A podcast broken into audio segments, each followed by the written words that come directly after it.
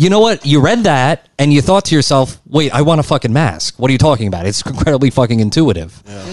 Uh, and nobody could get a fucking mask. I remember for weeks and weeks at a time, you could not buy a mask. Very frightening time. Right. And it was, you know, it was an example of the kind of shortages that you have when everything is just left up to the market. Right. Yeah, and, And the- globalized as and- well. Yeah, I was going to say, like in terms of supply lines, I'm not terribly sympathetic to the sort of left populist economic nationalism that says we need to bring the manufacturing jobs back to America and you know capitalism will work fine but one reason why I think it is necessary to uh, repatriate supply lines. I hate to use even the P word in any sense. Um, but like it does make sense, not for the sake of jobs, because we are against jobs. We hate jobs. We want to abolish work.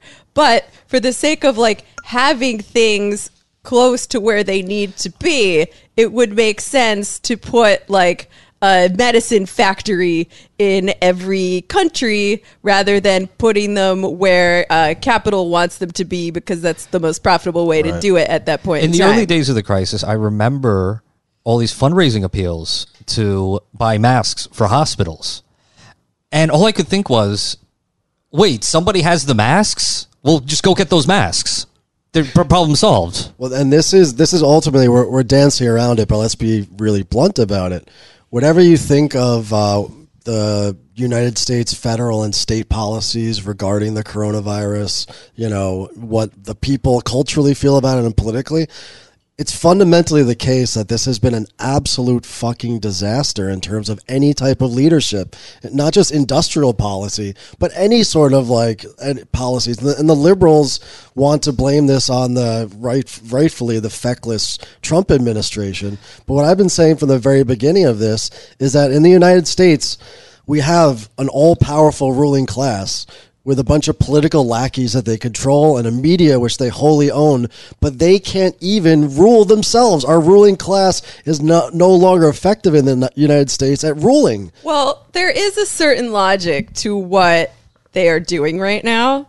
And I'll talk mainly about the Republicans, but obviously the Democrats are incredibly complicit here. Like like Sam was trying to figure it out when we watched these clips on the Majority Report of uh, folks like Steve Mnuchin saying, "Oh, you know, it's up to the states. Everyone should just do what they need to do," or saying that sc- Betsy DeVos saying that schools should reopen. Sam, for the blah, past blah, four blah. months, has been locked alone in the Majority Report studio, just watching clips of Trump administration officials and going insane. Slowly, slowly insane. I get it. I mean, I I feel like a fucking resistance lib sometimes because I just have to watch videos of these galaxy. Well, I mean, brained it is- it Republicans is saying true. I mean, crazy shit over and over again every day. But my point is, there is a certain method to their madness because, like, to a lot of people, to Sam, he's like, this just seems insane. This just seems insane. But like, if you want to take it back to the material base and the thing that's driving everything, aka uh, the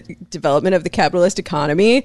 Um, it is true. If they could get everybody to just accept this as a fact of life, or like just pretend that it's not happening, um, and just go about their lives as normal, it would probably be good for the economy, right? Because especially considering um, it kills what like one two percent of the people who get it, and those people are disproportionately uh, Old old and infirm. or um, sick to begin with. People who but here's can't the work. thing I can't figure out. So they're not like these people aren't working. They're not producing surplus a value. surplus population. So like, Well, it's a few. Well, hang on. Th- th- Here's what I can't figure out. It's it's two things that seem pretty obvious to me, but you know, I'm not a capitalist. I don't really know.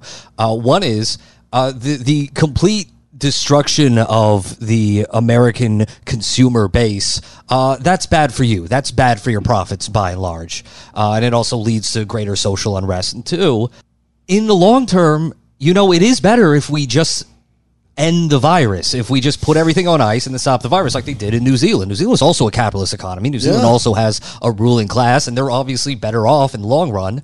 Uh, by you know locking down, isolating some people for for uh, a couple months, and then you know back to business once we're at zero. and also, I'm sorry if you're Sheldon Adelson, who's a thousand fucking years old, you know you will die when there's a light breeze hits you. Uh, do you really? I mean, I know that you're you're cloistered, fine, but do you really want to run the risk? Like having a roiling virus out there where if you get it, you're probably, even with the best medical care possible, 20% chance you're going to fucking drop dead. Do you really want that virus to even exist? Even like have a, a uh, what, what do you call it? A, a, I think scientists call it a well population. They use the, the when they talk about how, um, animals certain animals can hold viruses that uh, um, can transmit to humans. through zoonosis. Yeah. Yeah, like uh, like the, the animal population would, they would be called. I think I think the term is well. I don't know. I keep thinking They should that. call it sick, not well. Uh, that's what I was looking is, for. That's what I was looking for. Thank you. This is why I respect uh, Jair Bolsonaro or Bolsonaro, as he is sometimes called, and Herman Cain so much, right? Bolsonaro. Bolsonaro, Bolsonaro. because you know at least they're putting their money where their mouth is. Herman Cain died of COVID to own the libs. If you're gonna if you're gonna be out there saying it's not a real problem and you don't need to wear a mask, blah blah blah, you better not be wearing a mask in private. You better not be making people get tested before they see you. Um, Herman Cain, he died of the Rona to own the libs. So my question is: Is it avarice or is it stupidity? Because ah. avarice doesn't make sense to me. the way we have to envision the state i mean i'm not a big state theorist guy right but i will say that like the state is there to mediate not just between like capital and you know workers and individuals like ourselves. It's also there to mediate between the united states and other nations but especially it plays this mediating role between individual members of the ruling class mm-hmm. and different industries right? So it's there to kind of smooth over a lot of the divisions that exist between finance and industry or whatever. Yeah, and I think international capital is looking for stability. It, like right populism is one idea of stability, but i in, in this case, it's proving itself to be completely incapable of dealing with a public health crisis. And you actually you mentioned Sheldon Adelson before. He actually got into a fight with Trump on the phone last week about this. oh no shit Yeah, he like he was calling Trump saying like, "Hey, you might want to think about like getting this getting this bailout bill passed because like people are like being evicted and can't afford health care and the Right. crisis is getting worse." and they're not going to Trump to go is- to my casinos and Trump is like, "Oh yeah, that's a good idea. By the way, why haven't you donated as much money to me as you have last time?" calling Trump is, it's like calling an Herbalife salesman. So of course you want, uh, of course you want the virus to end. Of course you want the pandemic Sure, to end. yeah. Of course you want uh, people to be healthy because they have to work for you.